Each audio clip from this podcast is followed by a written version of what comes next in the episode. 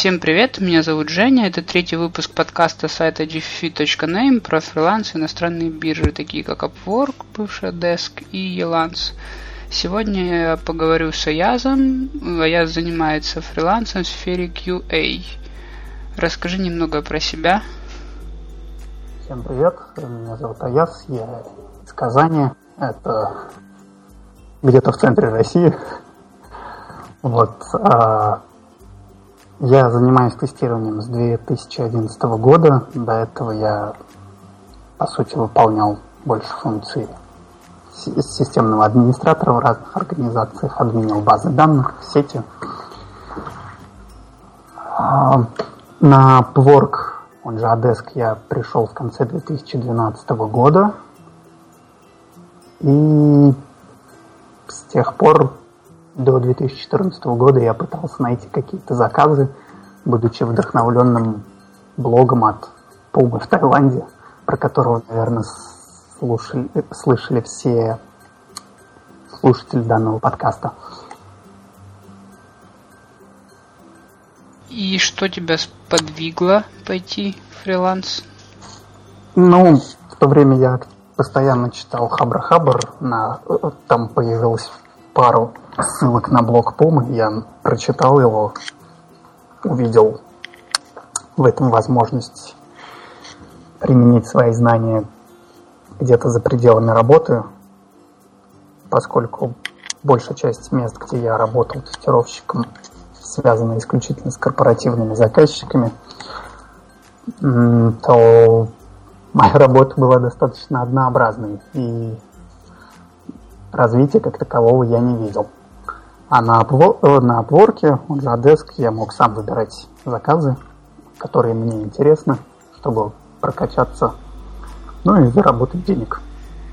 Ну, то есть вот многие уходят в фриланс, то, что им не нравится, допустим, ходить в офис каждый день. Еще есть люди, которые идут во фриланс, хотят заработать денег.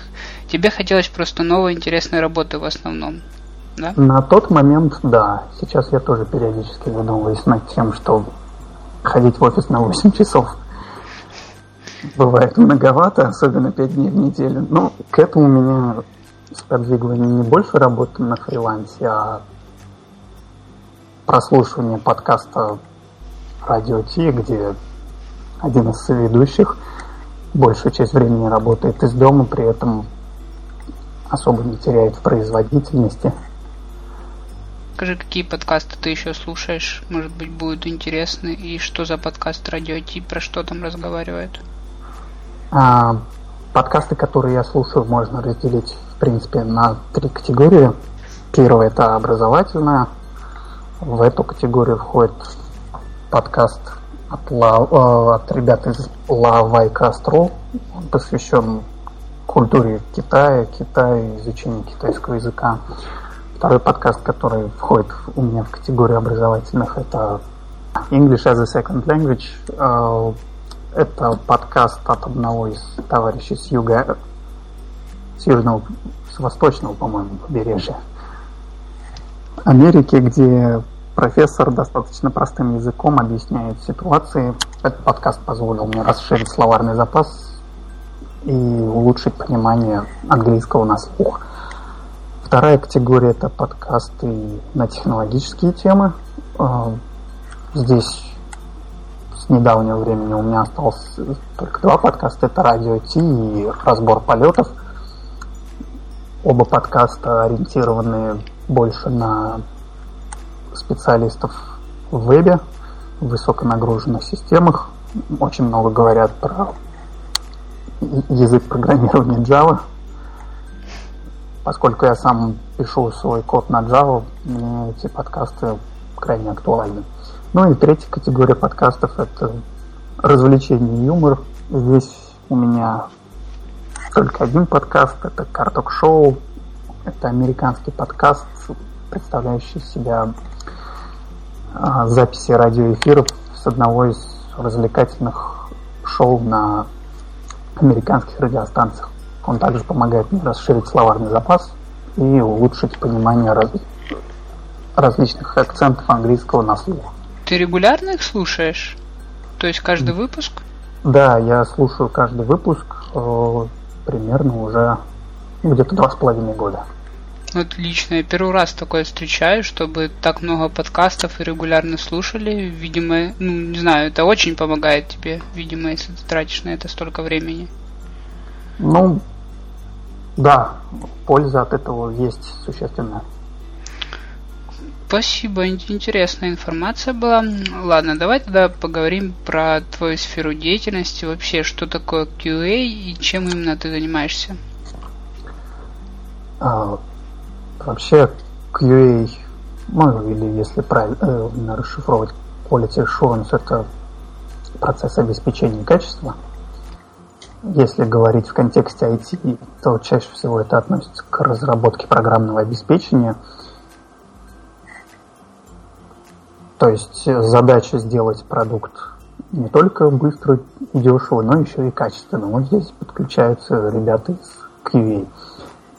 Обычно под QA все подразумевают тестировщиков, но тестировщики это, как правило, только часть QA, это quality control, то есть мы проверяем уже готовый продукт чаще всего, либо работаем с, требованиями, а QA это более высокоуровневое такое понятие. Цель QA – обеспечить качество на все, всех стадиях жизни программного продукта. То есть не только на стадии тестирования и там, обслуживания, но еще и в процессе разработки. К примеру, современные методологии разработки программного обеспечения подразумевают, что большую часть багов можно отловить в процессе разработки, и тестировщикам остается гораздо меньше работы. Ну, на примере больших контор, таких как Google, могу сказать, что там все, все тестируют все, все программируют. Там как такового разделения на тестировщиков и программистов, насколько я знаю, нет. В Остальных конторах, как правило, иначе. Тестировщики выделены в отдельную группу, отдел, который, у которого есть свои начальники, принципы работы. Бытует мнение, что для в тестировании достаточно низкий порог. Это зачастую так, но должен сказать, что это относится только к начальным ступеням, то есть, чтобы сделать хорошую карьеру в тестировании, нужно потратить примерно столько же времени, сколько и в остальных направлениях IT. Ну, обычно же новички приходят именно на, сферу тестирования, правильно? Там поклацать по кнопочкам целый день, и потом, когда наберутся опыта, начинают что-то делать еще. Ну, я видел варианты где люди так и оставались на этой позиции и работают до сих пор, просто клацают по кнопочкам, особо не заморачиваясь. И жизнь идет по накатанной, никакого роста. Видел немало сценариев, когда люди сначала приходили в тестирование и потом оттуда плавно переходили в разработку, потому что уже познакомились с продуктом, переходили уже разработчиками команду, в команду этого продукта, либо проекта. Но знаю и третий путь, когда люди осознанно пошли в тестирование, развиваются, достигают существенных успехов ну, давай представим, вот человек пришел в QA, он новичок, по идее сначала он будет клацать по кнопочкам. И чему он должен научиться, чтобы начать э, заниматься дру, э, другой работой QA, остальными сферами? Ну, простой пример, он должен научиться хоть как-то программировать, чтобы писать автоматические тесты. Я вот знаю, ты населениями пишешь. И что еще помимо этого, этих навыков нужно будет тестировщику? Ну, я думаю, первое и самое главное это мотивация, желание. К примеру, я начал заниматься автоматизацией просто потому, что не люблю делать одно, од, однообразную рутинную работу слишком много раз. То есть, когда что-то нужно сделать больше, чем два раза, это кандидат на автоматизацию уже. Этим, к этому выводу я пришел еще до того, как начал работать тестировщиком, я писал какие-то скрипты, которые там объясня... облегчали мне рутинную работу в администрировании. Потом начал потихоньку изучать язык программирования Java с такими вот базовыми навыками. Пришел в тестирование, увидел, что есть возможность развиваться в данном направлении и начал копать в эту сторону. Копал сам, используя исключительно интернет и общедоступные ресурсы. А, ну окей, а какие скиллы? Допустим, хорошо, нужно научиться программировать хоть на каком-то уровне. К примеру, мне еще приходит на ум, что нужно научиться правильно писать техническую документацию и бах-репорты. Это тоже такой некий скилл, который нет у новичка. Может быть, что-то еще? Тут ты прав с э, тем, что необходимо э, научиться грамотно писать, изъясняться, э, чтобы разработчику было проще понять, что ты такого нашел и как это воспроизвести. Если идти в, в тестировщики и смотреть на варианты развития своей карьеры, то там возможно ну, как обычно, два варианта. Либо в э, узко, э, узкой специализации, либо в менеджмент. Если ты хочешь стать тест-менеджером, тебе нужно обратить внимание на современные методологии разработки программных продуктов, знать что-либо о постановке процессов. Неплохо было бы знать такие методологии, как IT или CMMI, если ты планируешь работать в больших корпорациях, тем более там, любят сертификаты по этим методологиям. Если ты собираешься стать узким специалистом, нужно выбрать свою нишу. Несмотря на то, что ручное тестирование имеет, скажем так, нега- чаще всего негативную репутацию, ручные тестировщики, как правило, находят наиболее критичные баги автоматизаторы, они же, как, они, как правило, автоматизируют уже известные случаи, просто для того, чтобы такие случаи не произошли в дальнейшем. Если говорить о ручном тестировании, то там требуется внимательность к мелочам, очень часто нужно знание предметной области, то есть, к примеру, финансы или медицина, если вопрос идет о прикладных приложениях в этих сферах. Если мы говорим про автоматизацию, то помимо навыков программирования нужно иметь навыки администрирования операционных систем, опыт работы с базами данных, поскольку зачастую тестировщику самому приходится развертывать тестовое окружение.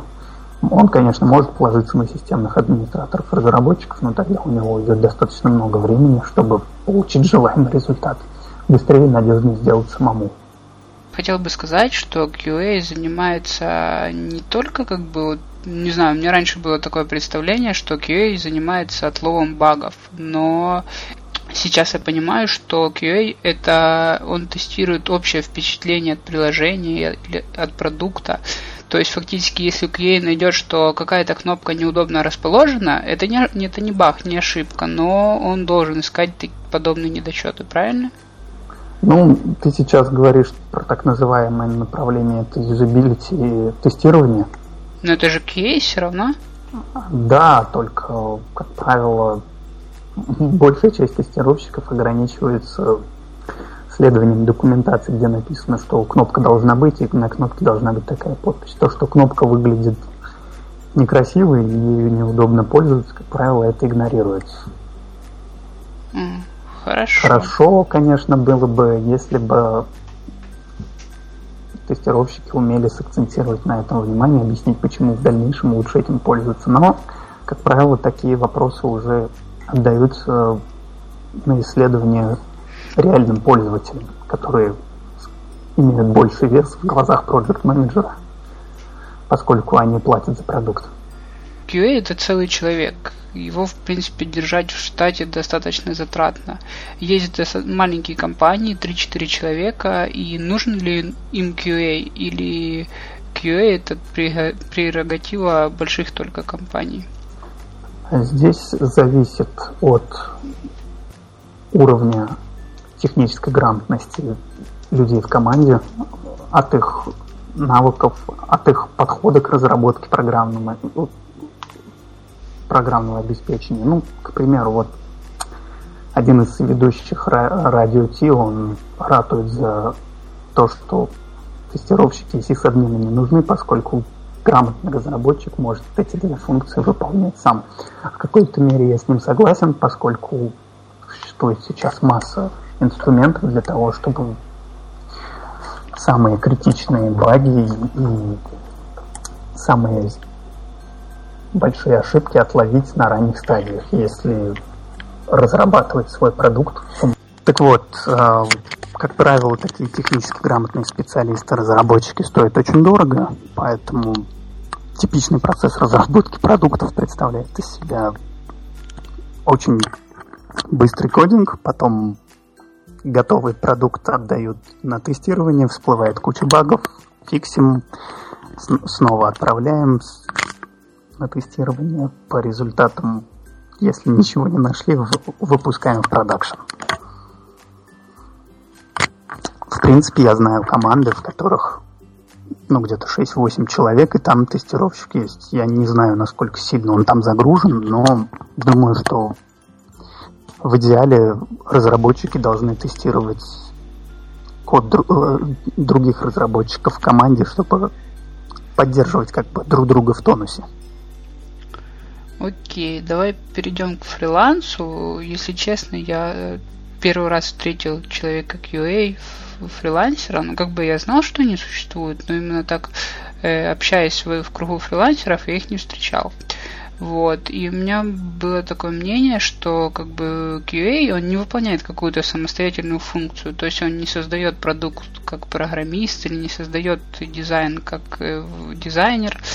И когда клиент ищет на фрилансе исполнителя, то есть он ищет человека, который ему сделает все, полностью программу или полностью законченный продукт. Он не будет искать отдельно QA, отдельно программиста. Ему хочется с одним человеком общаться. Э, мне кажется, это большая преграда для QA, искать работу на фриланс-биржах. Ну, ты сейчас только что озвучил подход, который очень часто встречается в, мире корпораций, когда аутсорсинговые компании заказывают разра... Э, полный цикл разработки продукта, в том числе и тестирования и отдельно тестирование не покупают. На Upwork ситуация немножко другая.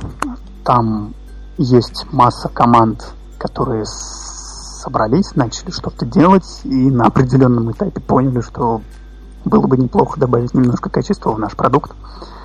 А поскольку сами с этим не знакомы, времени на это нет, ну или есть определенный бюджет, который можно потратить то проще найти специалиста на опорке, чем тратить время на это самому.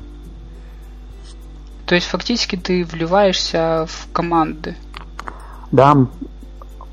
Вот у меня сейчас э, открыто три проекта. На двух из них я работаю в команде тестировщиков. На третьем тестировщик только я один. Все остальные занимаются либо разработкой, либо саппортом существующих клиентов. Э, исходя из этого, можно подумать, что у QA нет э, маленьких проектов. То есть, если ты заходишь на проект, тебе нужно время, чтобы в нем разобраться, и поэтому низкобюджетных проектов, наверное, практически нет. Я бы так не сказал. Если вспомнить мой путь на Удеске, то первый заказ с нормальной почасовой ставкой у меня занял всего 7 часов работы. Мне нужно было настроить сервер непрерывной сборки для одного из заказчиков. Он нашел меня сам, потому что в профиле у меня был указан конкретный вот этот вот сервер, с которым у меня был опыт работы. Объяснил мне задачу, я настроил, получил за это отзыв, деньги. Все, 7 часов, больше мы с ним не общались. Это была достаточно простая работа. Настройка сервера разве это QA? Мне кажется, это больше системный администратор. Ну, существующие процессы разработки подразумевают, что системный администратор привлекается как можно реже. Чаще всего разработчики и тестировщики сами себе развертывают окружение, в котором будут работать, в котором будет запускаться приложение для тестов, поэтому нужно, как я уже говорил, иметь опыт работы с базами данных, с серверами приложений, навыки программирования. Хорошая информация для новичков, как раз многие хотят получить первый отзыв, и на таком проекте это будет вообще, наверное, идеально. Так, давай поговорим про твой путь вообще на, во фрилансе. Я вот сейчас посмотрел твой профиль, я вижу, что у тебя есть в профиле первые проекты вроде как не связанные с QA. Как так получилось? А, значит, у меня там два таких проекта. Проект номер один был, по сути, из категории Data Entry. Не знаю, я слышал, э, ты слышал про подобный раздел работ ну, на Word? Да. Нет? В общем, это самый низкооплачиваемый раздел, подразумевает однообразную монотонную работу, за которую будут платить по минимуму. Свой первый заказ. Ну, к примеру, будут платить тебе за час, скажем, доллар. Сейчас, насколько я знаю, есть минимальные ставки, а на деске вообще ничем это не ограничивалось, и люди там были готовы работать чуть ли не за один цент Сейчас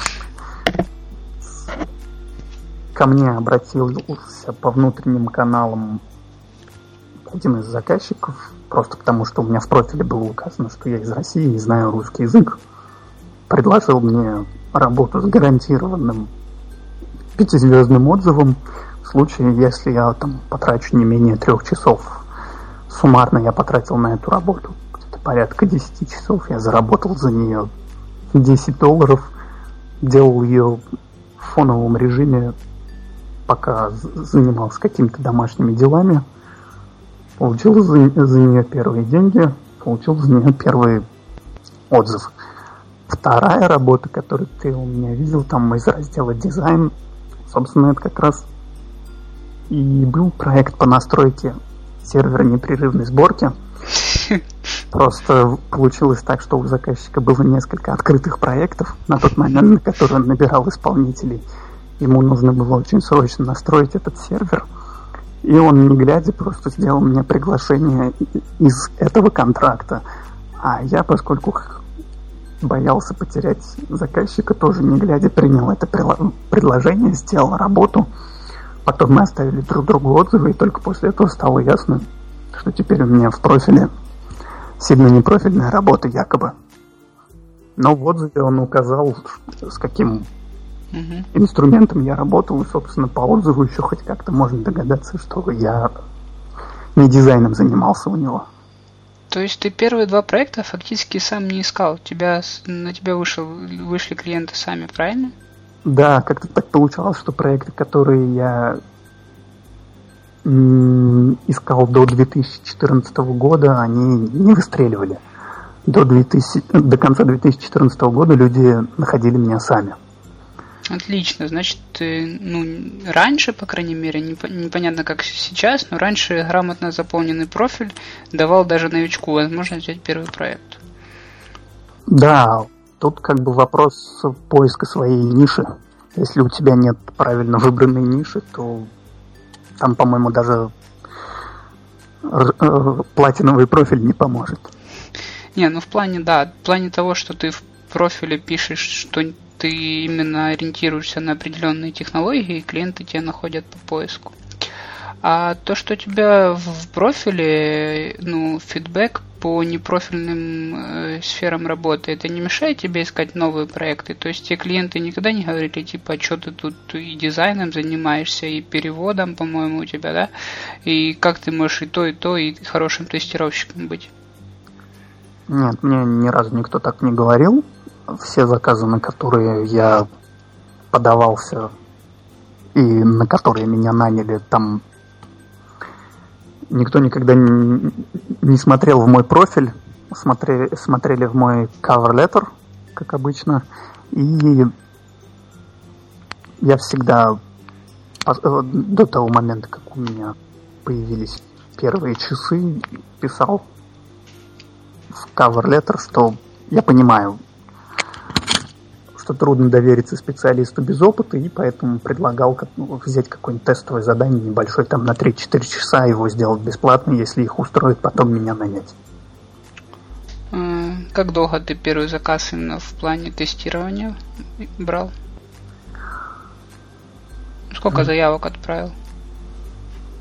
Я, наверное, где-то с третьего-четвертого раза нашел своего первого клиента, с которым работаю до сих пор. У него была ситуация, с, которыми я обычно разбираюсь на своем основном месте работы, поэтому мне не составило труда описать ему, как бы я начал делать эту работу, как решил бы его проблему. Потом за 2-3 часа показал, продемонстрировал свою работу, ему понравилось, и он меня нанял. А так, если не прикладывать значительное количество усилий, то найти заказы на Upwork, конечно, нельзя. Не нужно думать, что просто зарегистрировавшись на Upwork, ты будешь получать по тысяче приглашений в день. Я, как уже говорил, зарегистрировался в 2012 году, но до 2014 года особо сам работу не искал. Просто заходил раз в неделю, так, не напрягаясь. Ну и выхлоп был соответственный. Давай поговорим про твою сферу работы. Расскажи примеры проектов, которыми ты сейчас занимаешься. Какие типичные проекты на Upwork для QA? Какие расценки на них? Типичные проекты можно разделить на две категории. Первое – это ручное тестирование. Второе – это автоматизация тестирования. То есть это может быть как автоматизация функциональных тестов, эмулирующих действия пользователя, ну или же нагрузочное тестирование. За ручное тестирование платят меньше всего. Я заказы, связанные с ручным тестированием, не рассматриваю вообще. Еще всегда заказы, связанные с автоматизацией в сфере ручного тестирования, очень большая конкуренция от, скажем так, коллег по цеху из Индии и Пакистана, которые всегда делают минимальную ставку, набегают в количествах 20-30 человек на один заказ. Я не, не вижу смысла тратить время и коннекты, зря пытаясь отбить у них заказ. Человек, который ищет дешевых специалистов, наймет, скорее всего, все-таки их. Если же говорить об автоматизации тестирования, то рейты там начинаются с 7 долларов, и самое большее, что я видел из оплаченных контрактов, было 20 долларов в час. Средняя цифра, насколько я знаю, это 10-15. Тут все зависит от платежеспособности клиента. К примеру, клиенты из Северной Америки, то есть канадцы и США, они готовы платить 15 долларов в час, особо не, не напрягаясь. Угу. А обычно какого размера проекты? То есть там на 10 часов, на 100 часов в среднем? Ну, поскольку тестировщиков берут на уже существующие проекты, как правило, это какой-то там регулярный ongoing project, если говорить по-английски. Mm-hmm.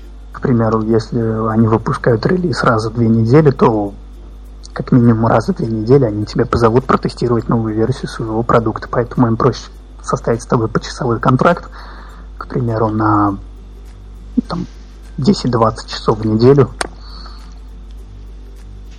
и оплачивать твое время по необходимости. То есть большинство не проектов было. почасовые, fixed price особо не бывает. Да, я так понимаю, все-таки fixed price проекты, они для клиентов, которые слабо понимают ну, да. суть тестирования, и поэтому ждут, что, как и в случае с переводчиками, из твоего второго выпуска выйдет что-то хорошее за маленькую сумму быстро. Я не хочу их как бы разочаровывать, розовые мечты разрушать, поэтому пускай ребята из Индии им помогут. То есть, получается, фактически у тебя большинство проектов это part-time, то есть ты тратишь где-то меньше 20 часов в месяц, и чтобы зарабатывать... В неделю. А, да, да, да, в неделю. То есть, чтобы зарабатывать деньги больше, нужно вести несколько проектов вместе. Э, не бывает такого, что накладки, допустим, релиз и на одном проекте, и на втором, и тебе нужно там протестировать за сутки два больших участка. Я с подобным не сталкивался. У меня так получилось, что все три заказчика находятся в разных таймзонах, на, в, в разных концах стран, в которых они живут.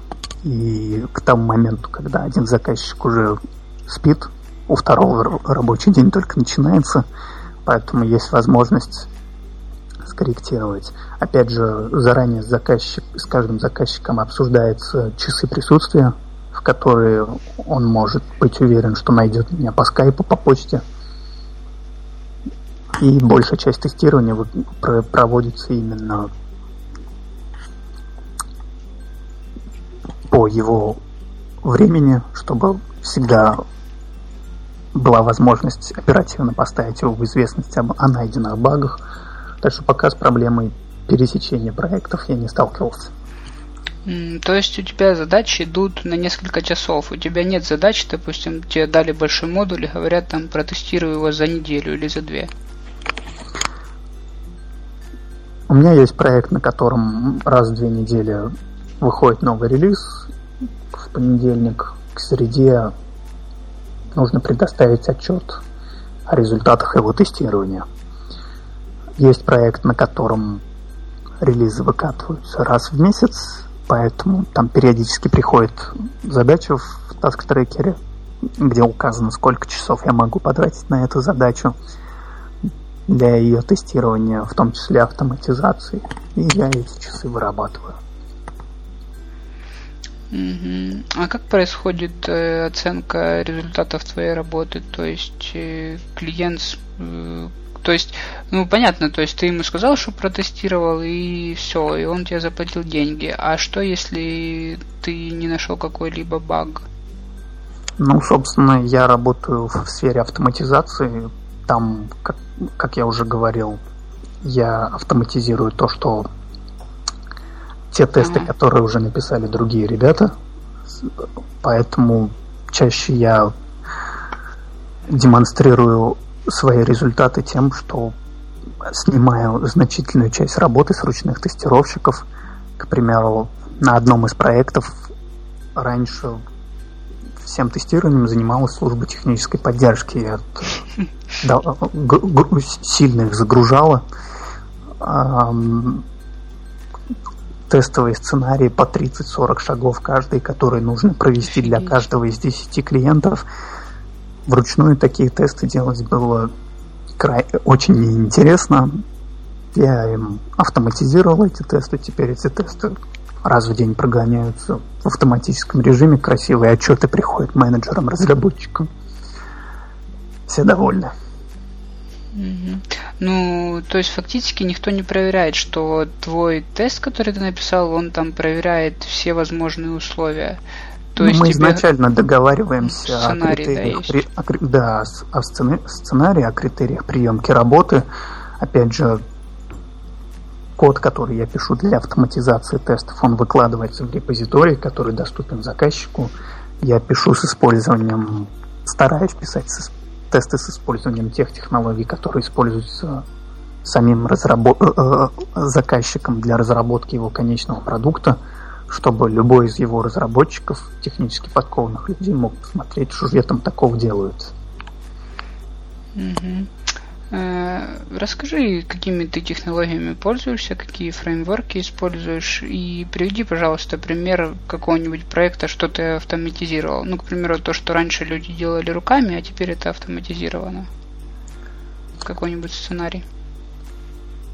Большую часть э, автоматизации я выполняю на языке Java. использую фреймворк Selenium WebDriver.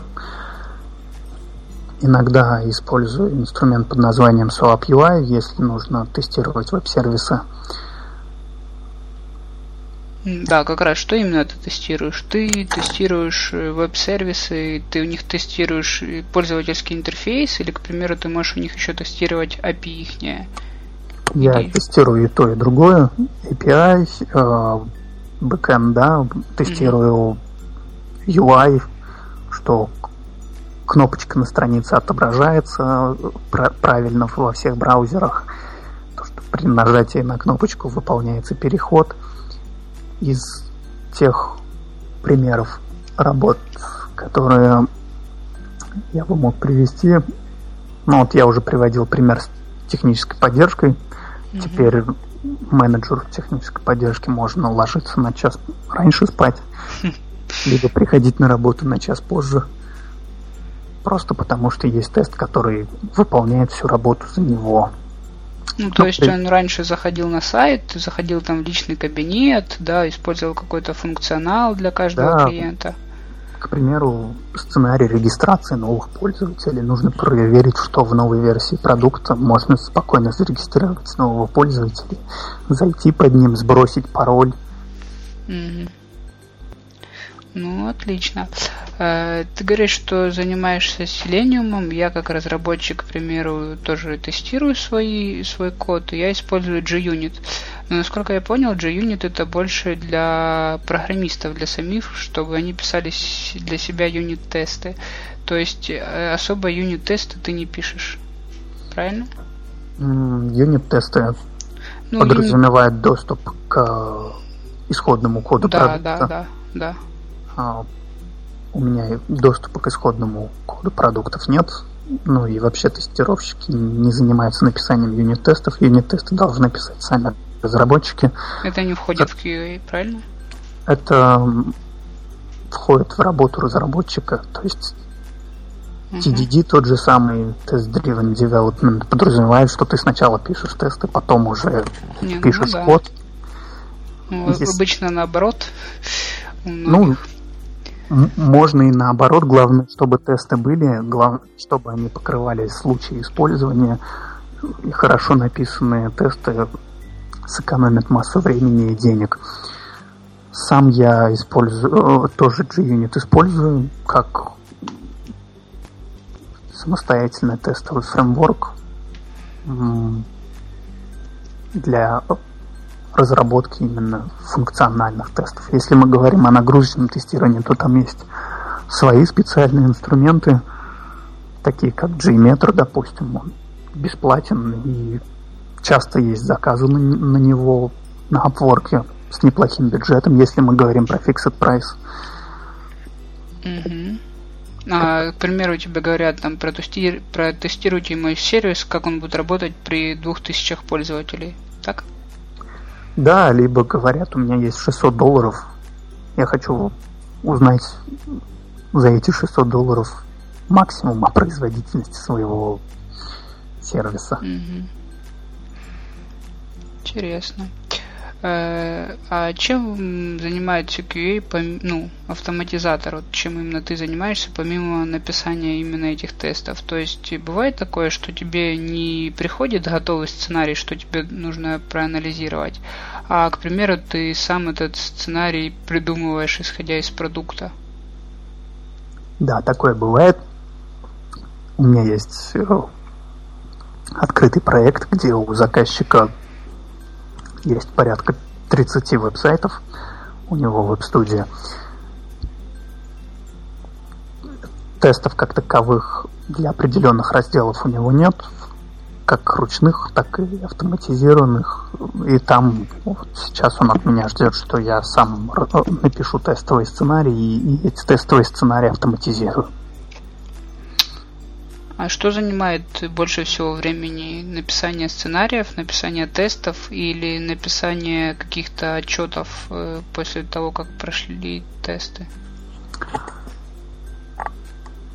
А, составление отчетов особо много времени не занимает. Генера... За генерацию отчетов а, отвечают сейчас специальные инструменты, так ну. называемые фреймворки, которые генерят тебе отчет по результатам тестов самостоятельно. К примеру, у Яндекса есть очень хороший фреймворк, называется Allure. Он генерирует очень красивые тесты. Всем моим заказчикам нравится. Они никогда такого не видели ранее. Отчеты получаются красивыми, читабельными, с графиками. Менеджеры это очень любят. То есть На... тебе не надо объяснять что, что-либо дополнительное. Ты настроил и все. Да, то есть у меня основная работа уходит на, наверное, исследовательскую часть, когда я пытаюсь понять, как лучше применить те инструменты, которые которыми я владею к данной ситуации, либо, может, мне нужно найти какой-то другой инструмент. Ну, из, из последних ситуаций, с которыми я сталкивался, э, у заказчиков приложения нужно выполнить в ходе теста drag and drop. Кнопку перетащить с одной э, вкладки на с, с одной части страницы на другую. Существующая версия Selenium WebDriver плохо работает с HTML5, и мне пришлось поискать решение на третьей, четвертой странице Гугла, так скажем. Ого. А, окей.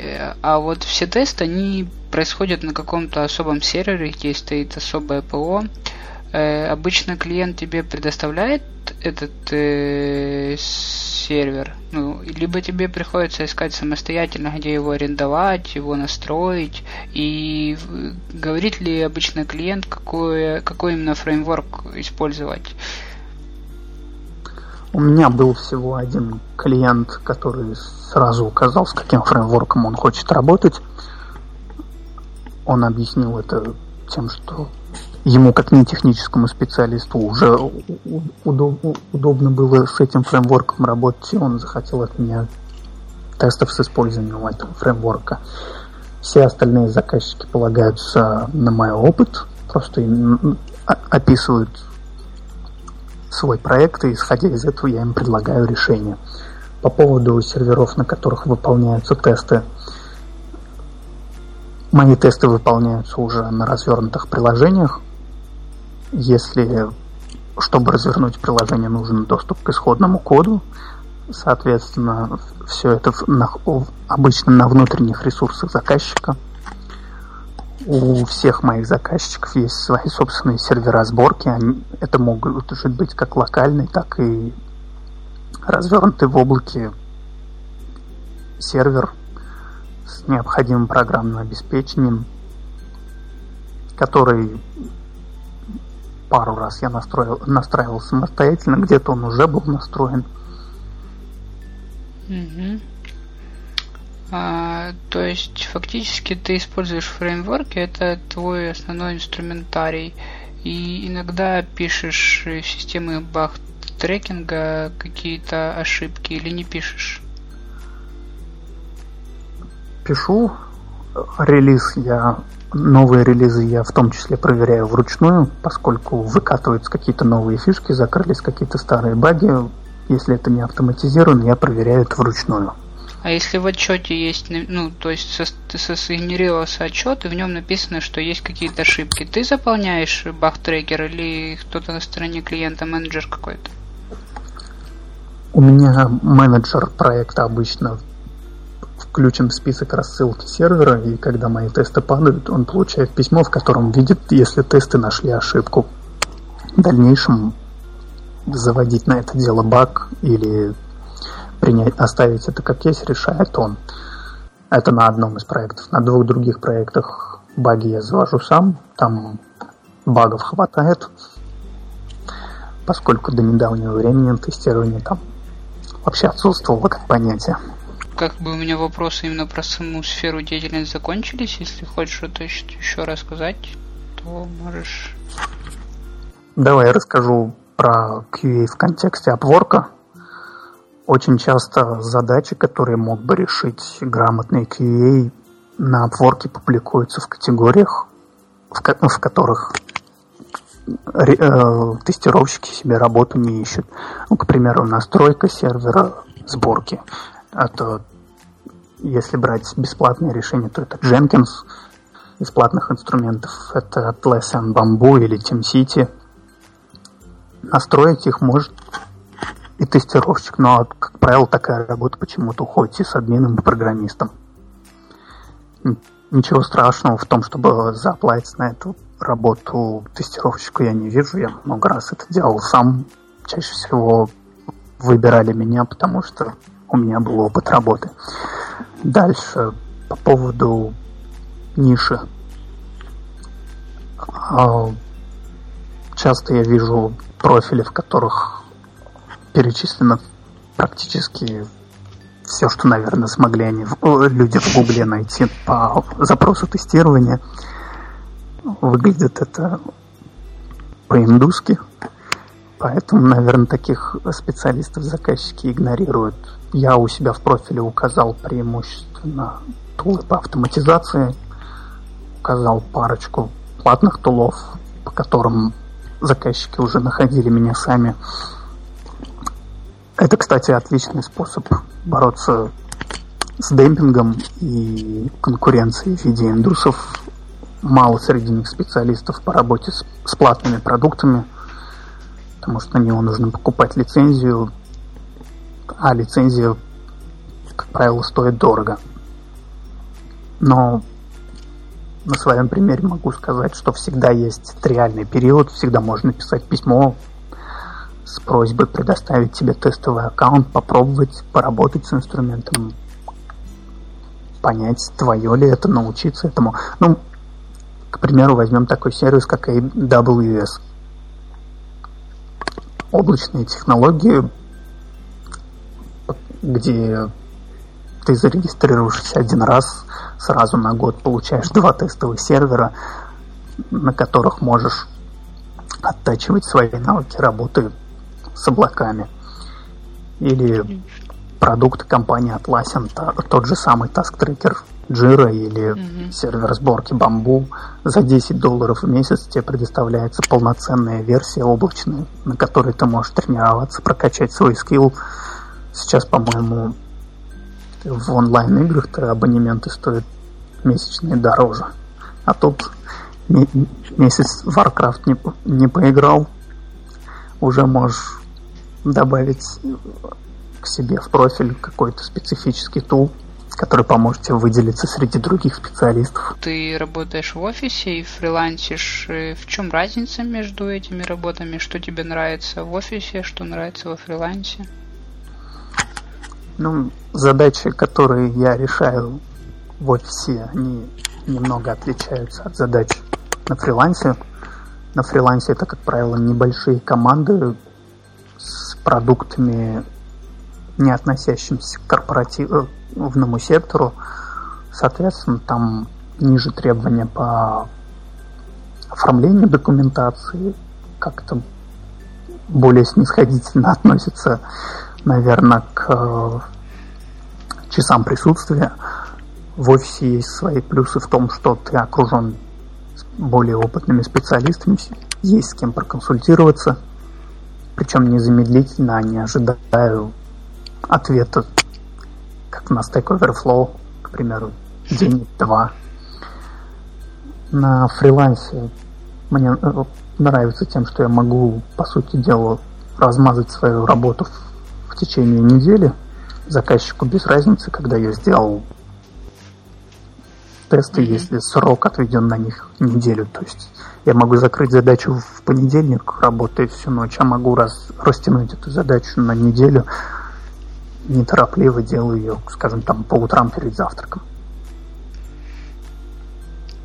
Э, но все же ты не хочешь перейти полностью во фриланс. Ну, для того, чтобы перейти полностью в фриланс, все-таки нужно иметь уровень дохода соизмеримый с работой в офисе. Сейчас пока мои заказы на фрилансе ориентированы на загрузку где-то в 15-20 часов в неделю. И я не знаю, будут ли они долгосрочными.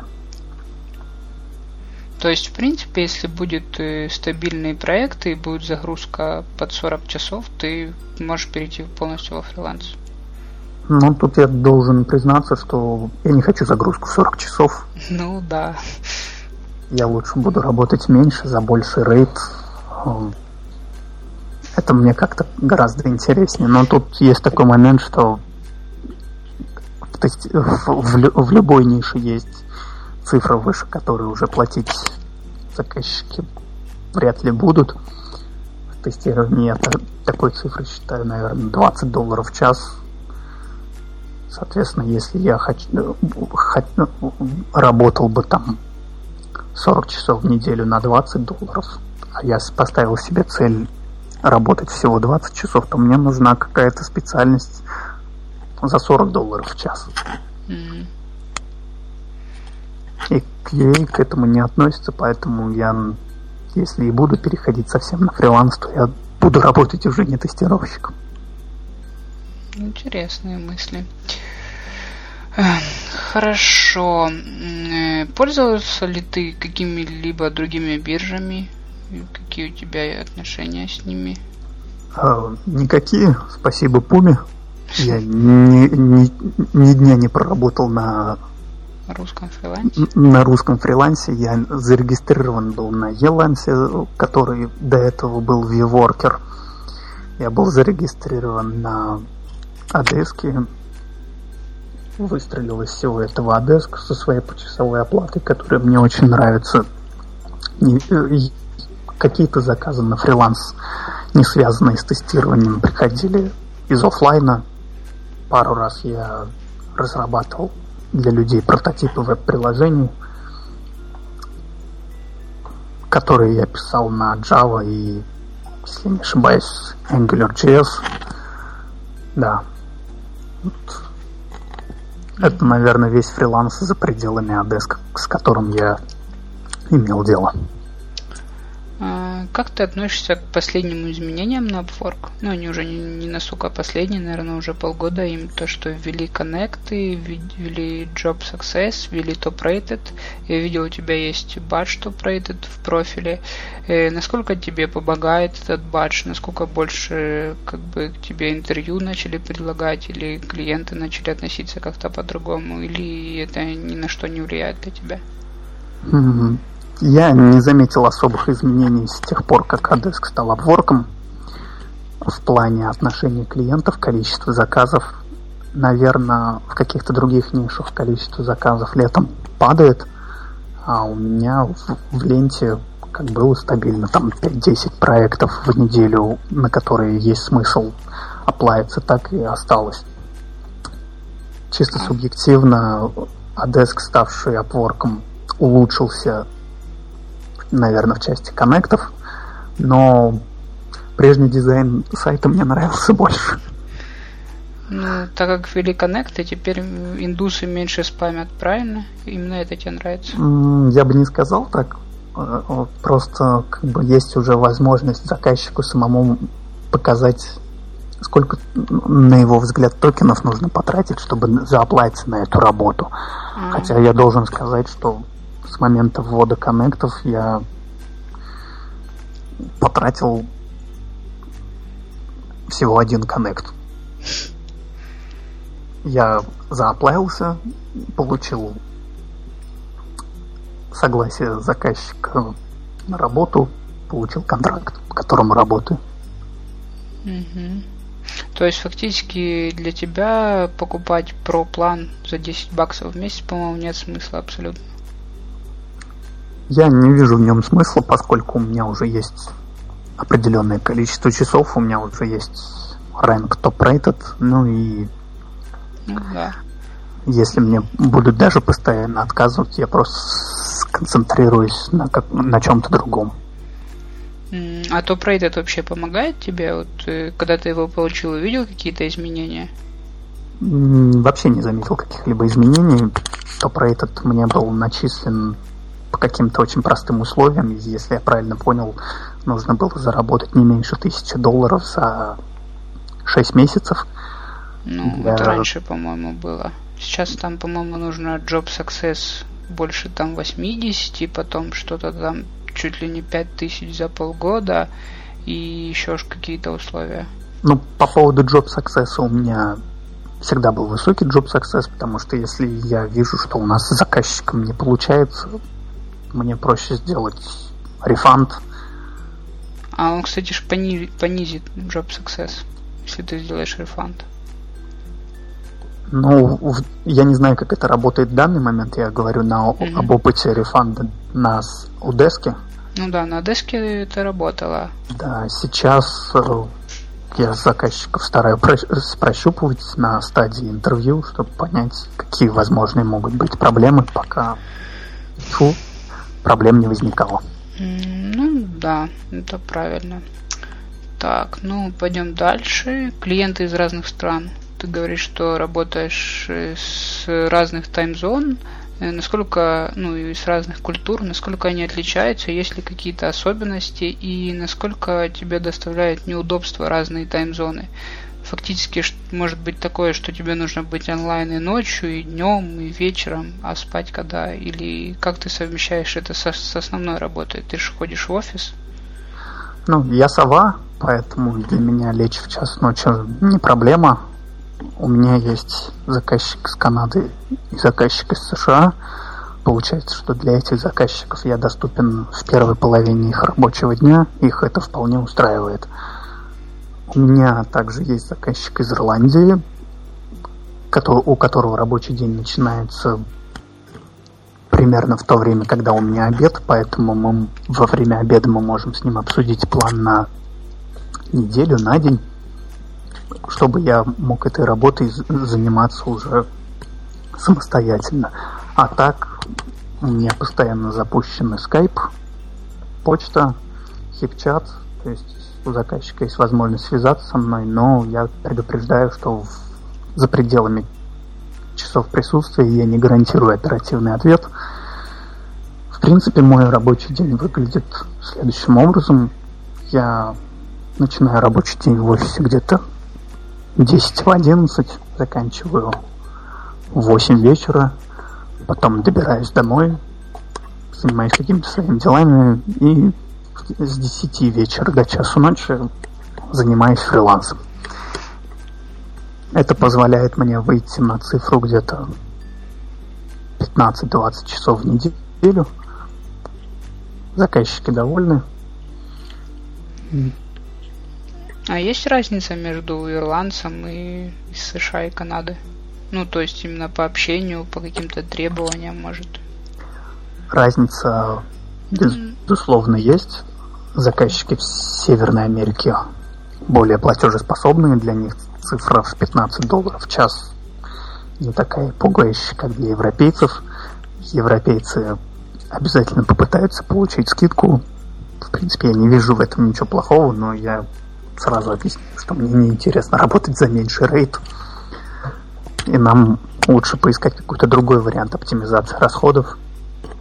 К примеру, с ирландским заказчиком у нас есть договоренность, что часть работы, связанной с тестированием, выполняет его штатный тестировщик. Я лишь выполняю функции ментора. Говорю ему, как и что лучше сделать, чтобы это работало быстрее. И пока мы вроде укладываемся в бюджет. Теперь у нас вопрос сабконтракт. Пользовался ли когда-нибудь, нанимал ли когда-нибудь других фрилансеров? На Одеске Upwork я подобным не занимался. В офлайне я занимался подобным, когда у меня было большое количество заказов, связанных там, в студенческую пару с, с написанием курсовых на тему программирования, к примеру, сайты, алгоритмы проще было отдать часть работы незанятым людям, которые заинтересованы в дополнительном заработке. Все оставались довольны, клиенты, субконтракторы, субподрядчики, ну и я не терял наработанную клиентуру. А как ты думаешь, реально брать, допустим, заказы по QA на Upwork и давать их на русских биржах, на русских биржах, по идее, рейты ниже, и зарабатывать на разнице? Или будет очень много головной боли в плане того, что на русских биржах меньше качества? Я слушал, как Пума отвечал на этот вопрос, э, ну, связанный именно угу. с его сферой деятельности за свою сферу деятельности я сказать не могу, но придет время, и я, наверное, тоже подобное что-то попробую, но не на русских биржах. Mm, то есть будешь на обворке нанимать? Ну да, там есть, в принципе, даже среди индусов есть неплохие ребята. Ага. Ну, наверное, будут некоторые сложности, потому что ты в основном почасово работаешь, и я так понял, ты трекаешь время через программку, правильно? Не пишешь его? Ну, всегда есть возможность открыть свое собственное агентство угу. и перепродавать время специалистов. Кстати, недавно на Хабрахабре вышла на эту тему хорошая статья от Марии Бедросовой, как она нашла хорошую нишу и открыла агентство. Отлично, надо почитать. Как-то пропустил. Так, пойдем дальше. Насколько важен уровень английского? Как ты думаешь? А, я считаю свой уровень английского очень средним. При этом этого уровня хватает для общения с клиентами, потому что большая часть клиентов общается с тобой письменно. Ничего не мешает тебе прокачать навыки письменного общения. Кстати, в этом плане помогает просмотр, ну, мне пом- помог просмотр англоязычных фильмов и сериалов именно с англоязычными субтитрами. Ты привыкаешь к типичной манере диалога, привыкаешь быстро читать, быстро отвечать на это дело. Как правило, общение с заказчиками оно не требует семи пядей во лбу. Ну, Все да. общение можно свести к э, схеме вопрос-ответ. Э, ну, то есть, когда ты пришел на Upwork, ну, допустим, ты сказал, что активно начал фрилансить в 2014, то у тебя уже были некие знания английского, и ты мог общаться письменно и, наверное, мог поговорить по скайпу даже, да? Да, к 2014 году мой уровень английского по тестам одной из онлайн-школ – был считался как интермедиат, то есть я могу общаться с э, носителями языка устно, письменно, при этом у меня есть определенный словарный запас, я могу поддержать разговор в большинстве случаев на различные темы, не только на технические, какие-то связанные со своей работой.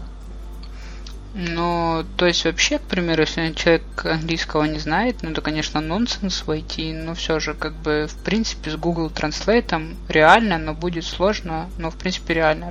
Чисто переводить все Google Translate, все, что пишет заказчик, и также ему отвечать. Наверное, реально. Я так никогда не делал.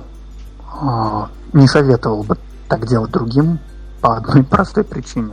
А, когда заказчик тебя не понимает, то у него может сложиться впечатление, что и работник из тебя не очень.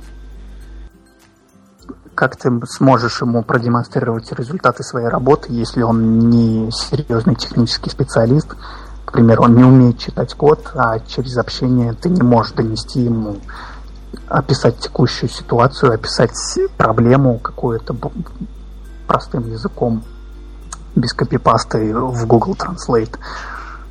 Ну, не знаю, э, этот в России актуальна как бы такая тема, как гастарбайтеры, которые, наверное, работники-то неплохие в большинстве случаев. Но поскольку они плохо знают русский язык, коммуникации не налажены, с ними сложно работать. Вообще на Upwork, наверное, все сводится к тому, что 80% работы с клиентом составляет именно общение, а 20% твои технические навыки. То есть фактически Ты думаешь, что если нет особых знаний английского, ну, такого базового общения письменное, то лучше потратить сначала время, чтобы его изучить, и только потом начать фрилансить? Да, есть масса способов прокачать свой английский за короткий срок. Там при желании можно за три месяца а, освежить в своей памяти базовую грамматику, правила составления предложений так, чтобы не лезть каждый раз в Google Translate. А, из того, чем я практиковал свой английский язык, в принципе, наверное, могу порекомендовать сервис. Есть такой Langate, на котором ты регистрируешься, указываешь свой родной язык, указываешь язык, на котором, который изучаешь, пишешь на этом языке свои рассказы, и люди их поправляют, ты поправляешь рассказы тех, кто пытается писать на твоем родном языке. За счет этого ты прокачиваешь в том числе навыки, навыки письменного английского. Ну, и с таким фоном можешь прокачать навыки перевода, наверное. Ну, теперь такая большая тема представь, что ты новичок, э, как бы ты начал заново свою карьеру QA на Upwork. То есть у тебя есть знания QA, но ты не знаешь, как...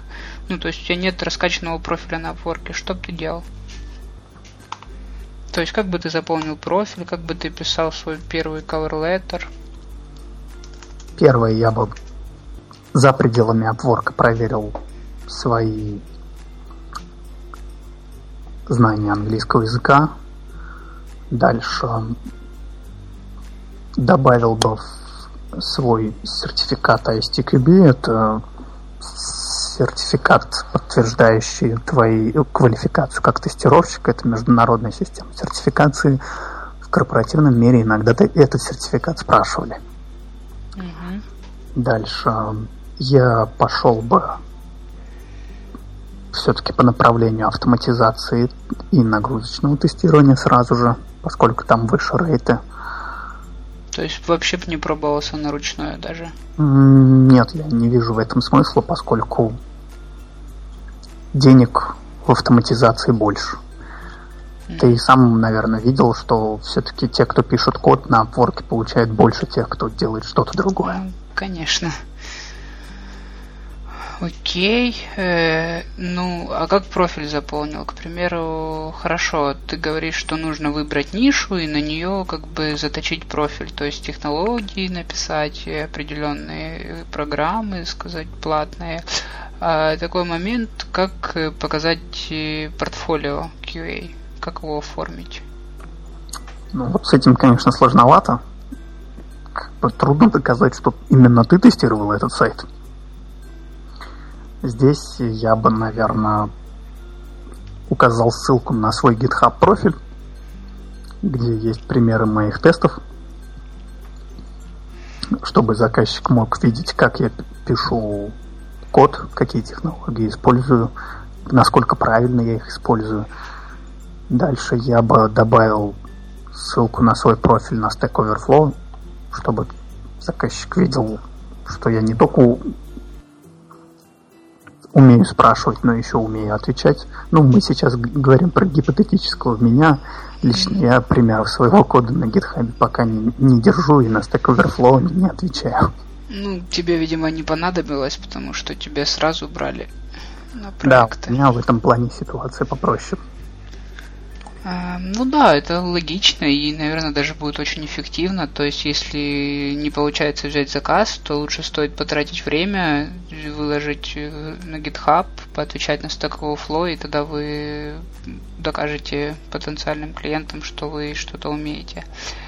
Окей, давай перейдем туда. Какое у тебя было бы коверлета первое? Вот ты сказал отличный ход, что готов выполнить тестовое задание. Мне кажется, это очень важно для клиентов, когда он будет нанимать человека без фидбэка.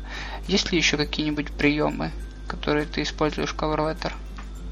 Ну, на хороших проектах заказчик обычно описывает свою проблему, причем достаточно хорошо понятно э, в общих чертах, с чем предстоит работать, поэтому я обычно в cover letter пишу план пошаговый, с чего начну свою работу, что буду делать, как буду делать, сколько это примерно времени может занять, ну, какие-то там цифры минимальные, допустим, настройка сервера займет минимум столько-то часов, если мы будем делать эти действия. Или, допустим, там автоматизировать страницу логина уйдет столько-то времени. Дальше в письме я бы указал, помимо всего этого, также сослался бы на своих предыдущих клиентов, если бы у меня таковые были к этому моменту. Плюс, э, если я сталкивался с такой проблемой за, пределами обворка, указал бы, как я решал эту проблему, какие могут возникнуть проблемы у заказчика, как он их может решить без привлечения QA. Ну, то есть дать какую-то бесплатную консультацию. Отлично, то есть ты как бы ратуешь за то, чтобы писать развернутый cover letter, чтобы тратить на него время. Э, просто многие э, фрилансеры, новички считают, что главный критерий это написать одним из первых. Но, на мой взгляд, лучше потратить время, написать в первой там двадцатке, тридцатке, но потратить минут 15, чтобы написать cover letter, который соответствует заказчику и проекту. Правильно? Чтобы попасть в первую десятку, не обязательно писать очень короткий cover letter в стиле «Найми меня, я самый дешевый». Ну, это, наверное, зависит от сферы. Вот э, в моей сфере там, допустим, минут за 10 набегает уже, наверное, человек 20 на проект. Ну, вопрос в том, в какое время искать. А, ну да, кстати, вот это еще очень важно. Лично я нашел свой первый заказ э, по киевскому времени ночью. То есть тогда, когда в США день и люди постят заказы из США. Именно, именно. В, в своем блоге, по-моему, Пума как раз указывал, что бесполезно пытаться быть первым, если ты оплаешься тогда, когда у заказчика уже ночь, а он свой проект разместил 14 часов назад. Лучше в пятницу вечером, ночью прийти, э, сесть за компьютер и потратить 2-3 часа на поиск заказов, которые тебя интересуют, и ответить на них в числе первых, чем пытаться выделиться среди 30 уже набежавших. Отлично, очень полезная информация. Э, а вот когда ты выполнил уже свои первые заказы, то э, тебе стало легче, когда у тебя появился фидбэк? Или ты не заметил разницы? Наверное, я не заметил никакой разницы. Тут ну, судя по твоей момент... истории, у тебя как бы вообще не было проблем, я так понял. Да, один из моих первых заказчиков привел ко мне еще одного заказчика, отрекомендовал мне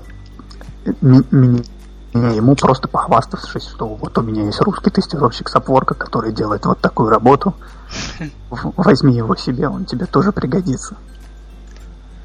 Ну, согласен, то есть у меня как бы практически все заказы тоже точно так же приходят. Если ты делаешь качественную работу, то в принципе нужно достаточно найти пару контрактов на опорке, и потом тебе уже не понадобится это делать практически никогда, потому что, во-первых, будет приходить интервью, во-вторых, люди тебя будут рекомендовать. То есть достаточно один раз сделать что-то качественно, достаточно долгий проект. Ну, лично у меня так было. Ну, наверное, это идеальный э, сценарий. Ча чаще я встречаюсь с ситуациями, когда люди пишут в блогах или рассказывают в подкастах, что им приходится все-таки биться за заказы. Ну да, наверное, зависит еще от сферы работы. Окей. Э, есть ли у тебя какие-нибудь э, советы, какие-нибудь ресурсы или книги, которые можно почитать по QA, по фрилансу? А, по QA. есть очень хорошие ресурсы. Это Software Testing.ru и Automat Testing Info. Два русскоязычных ресурса, на которых можно найти массу полезной информации, если хочется заниматься именно автоматизацией тестирования, нагрузочным тестированием, разбираться как специалист. По фрилансу я не знаю каких-то других ресурсов, на которых можно было бы найти что-то полезное. Большую часть информации о фрилансе я черпал либо с Хабра, ну, либо из блога Пумы.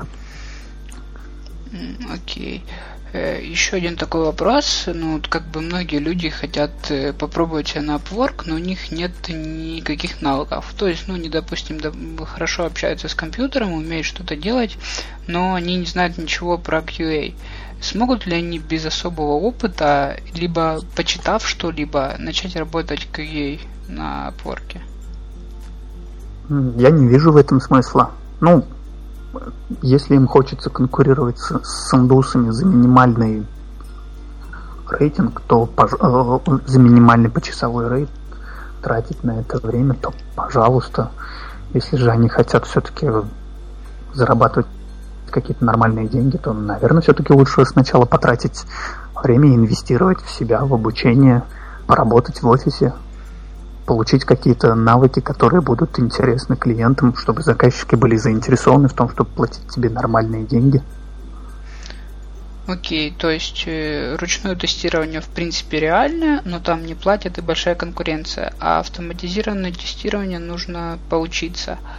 А, а нет такой возможности, чтобы, допустим, взять какую-нибудь задачу по автоматизированному тестированию и учиться на ней. То есть ты взял задачу и гуглишь, гуглишь, гуглишь. Или это все настолько сложно, что э, важно иметь опыт?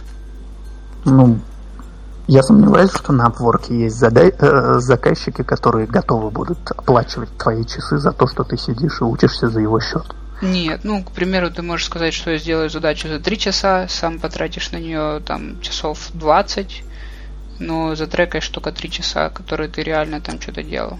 Ну, получается, у тебя час будет в 20 э, стоить э, тебе самому час обойдется сколько там получается, 8 раз или в 23 раза? Ну Сейчас. да, но зато ты и качаешь профиль на Upwork и учишься одновременно. А если ты пойдешь просто как бы э, в офис, то ты будешь просто качать как бы свой скилл. Кстати, да, насколько, ну, то есть, к примеру, в программировании очень важно поработать в офисе некоторое время, потому что там есть как бы сфера людей, коллеги, которые тебе говорят там про какие-то профессиональные ресурсы, фишки, и делятся опытом.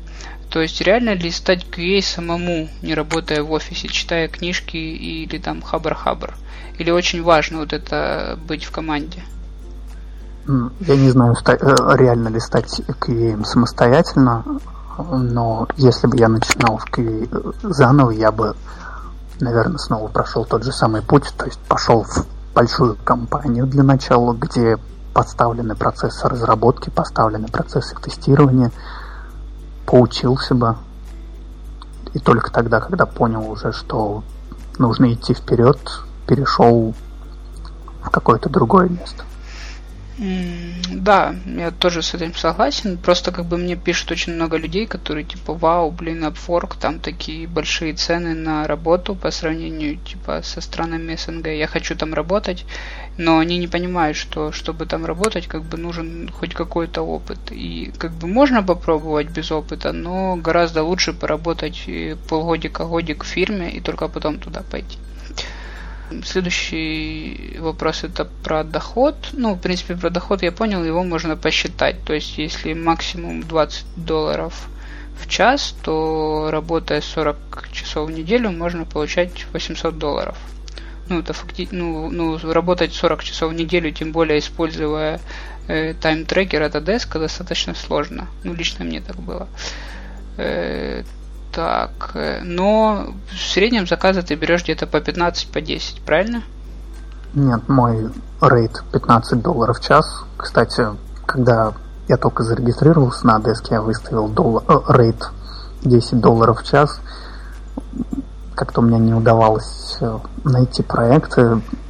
Перечитывая блог Помы, я подумал, почему бы не, не, не поднять рейд.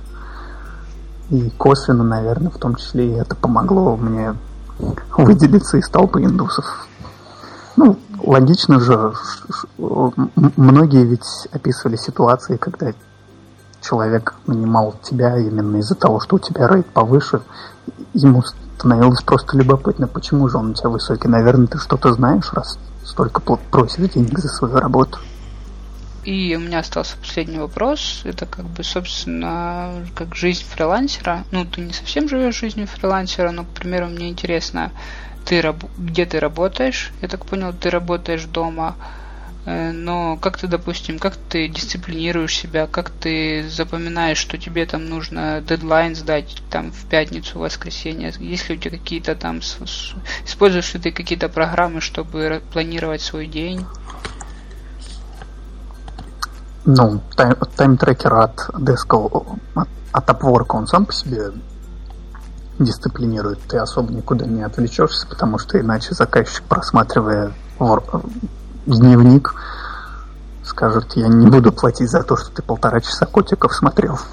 Кстати, да, насколько по твоему опыту важно, чтобы в тайм-трекере не было левых скриншотов и чтобы ну, бы засчитывалось э, то, что ты был активным за клавиатурой. То есть, допустим, ты работаешь 2 часа и 10 минут из этих двух часов у тебя там скриншот котиков. Э, стоит его удалять или можно оставить?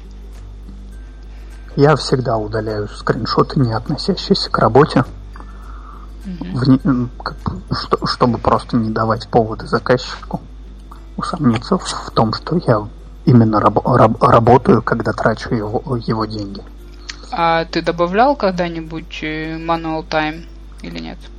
Нет, мы как бы у нас с заказчиками у нас всегда обговаривается, что мы определяем количество часов. Если в это количество часов я не укладываюсь, то в конце недели я просто ставлю его в известность, что чтобы доделать работу, нужно столько-то времени, и мы увеличиваем количество часов в неделю. Так, ты работаешь ночью дома, правильно? И тебя да. практически никто не отвлекает, и ну, никакие дела, там не нужно ни в магазин сходить. Ну да, это отличный повод работать ночью, потому что все вокруг спит. А, а программки какие-то используешь, чтобы планировать свой день? Ну, о, большая часть дедлайнов у меня занесена в Google календарь выставлены напоминалки, то есть все релизы у меня отмечаются. Там за два дня до релиза у меня приходит мне напоминание на e-mail о том, что скоро релиз, нужно готовиться, выделить под это время. Дальше я использую несколько плагинов к таск-трекеру Jira, в котором можно в том числе записывать тестовые сессии, логировать время. Они, эти плагины нужны исключительно для заказчика. Сам я, как правило, свои дедлайны помню. Google Docs активно использую с заказчиками. Мы шарим документы, они там отслеживают прогресс по каким-то большим сценариям. Из э, облачных сервисов крайне рекомендую Bitbucket для хранения исходного кода. Пла- э, в, бес- в бесплатной версии количество приватных репозиториев практически не ограничено и очень удобно интегрировать Bitbucket с другими продуктами от Atlassian можно предложить клиентам комплексное решение. Там, по-моему, ограниченное количество людей, которых ты можешь пригласить в свои репозитории, если бесплатный аккаунт. По-моему, 5 человек можешь пригласить. Э, окей. А ты работаешь по выходным? Да, я работаю по выходным. Как-то так получается, что вечер воскресенья я обычно подбиваю итоги недели, проверяю, все ли успел. Если что-то не успеваю, то догоняю. Немного работаю в субботу ночью. Иногда бывают какие-то срочные задачи. какие-то апдейты от заказчика, по которым нужно отработать необходимое количество часов. Но и опять же, я сам иногда среди недели не успеваю отработать необходимое количество часов и добираю это в выходные. Угу. А, а вот ты работаешь в офисе full time, я так понимаю, потом еще 15-20 часов на фрилансе. Как ты все это успеваешь и остается ли у тебя время еще на что-то помимо работы? Чем ты ну, еще занимаешься? У меня есть выходные. Все-таки по выходным я тоже работаю ночью, преимущественно. У меня есть день. А, после окончания рабочего дня у меня есть в среднем 2-3 часа времени, которые я могу потратить на себя. В это время я обычно занимаюсь какими-то домашними делами, слушаю подкасты для того, чтобы подтянуть уровень английского.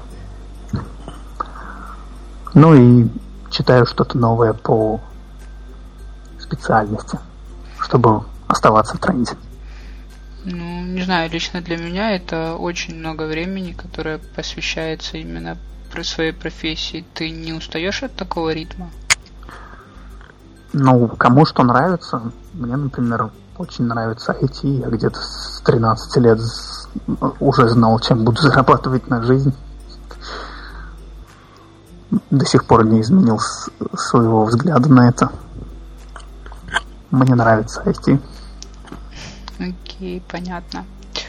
Ну, в принципе, у меня закончились все вопросы. Если хочешь что-то добавить, то вот сейчас есть шанс. И если есть какие-нибудь пожелания, комментарии по подкасту, может, ты знаешь, кого еще стоит пригласить?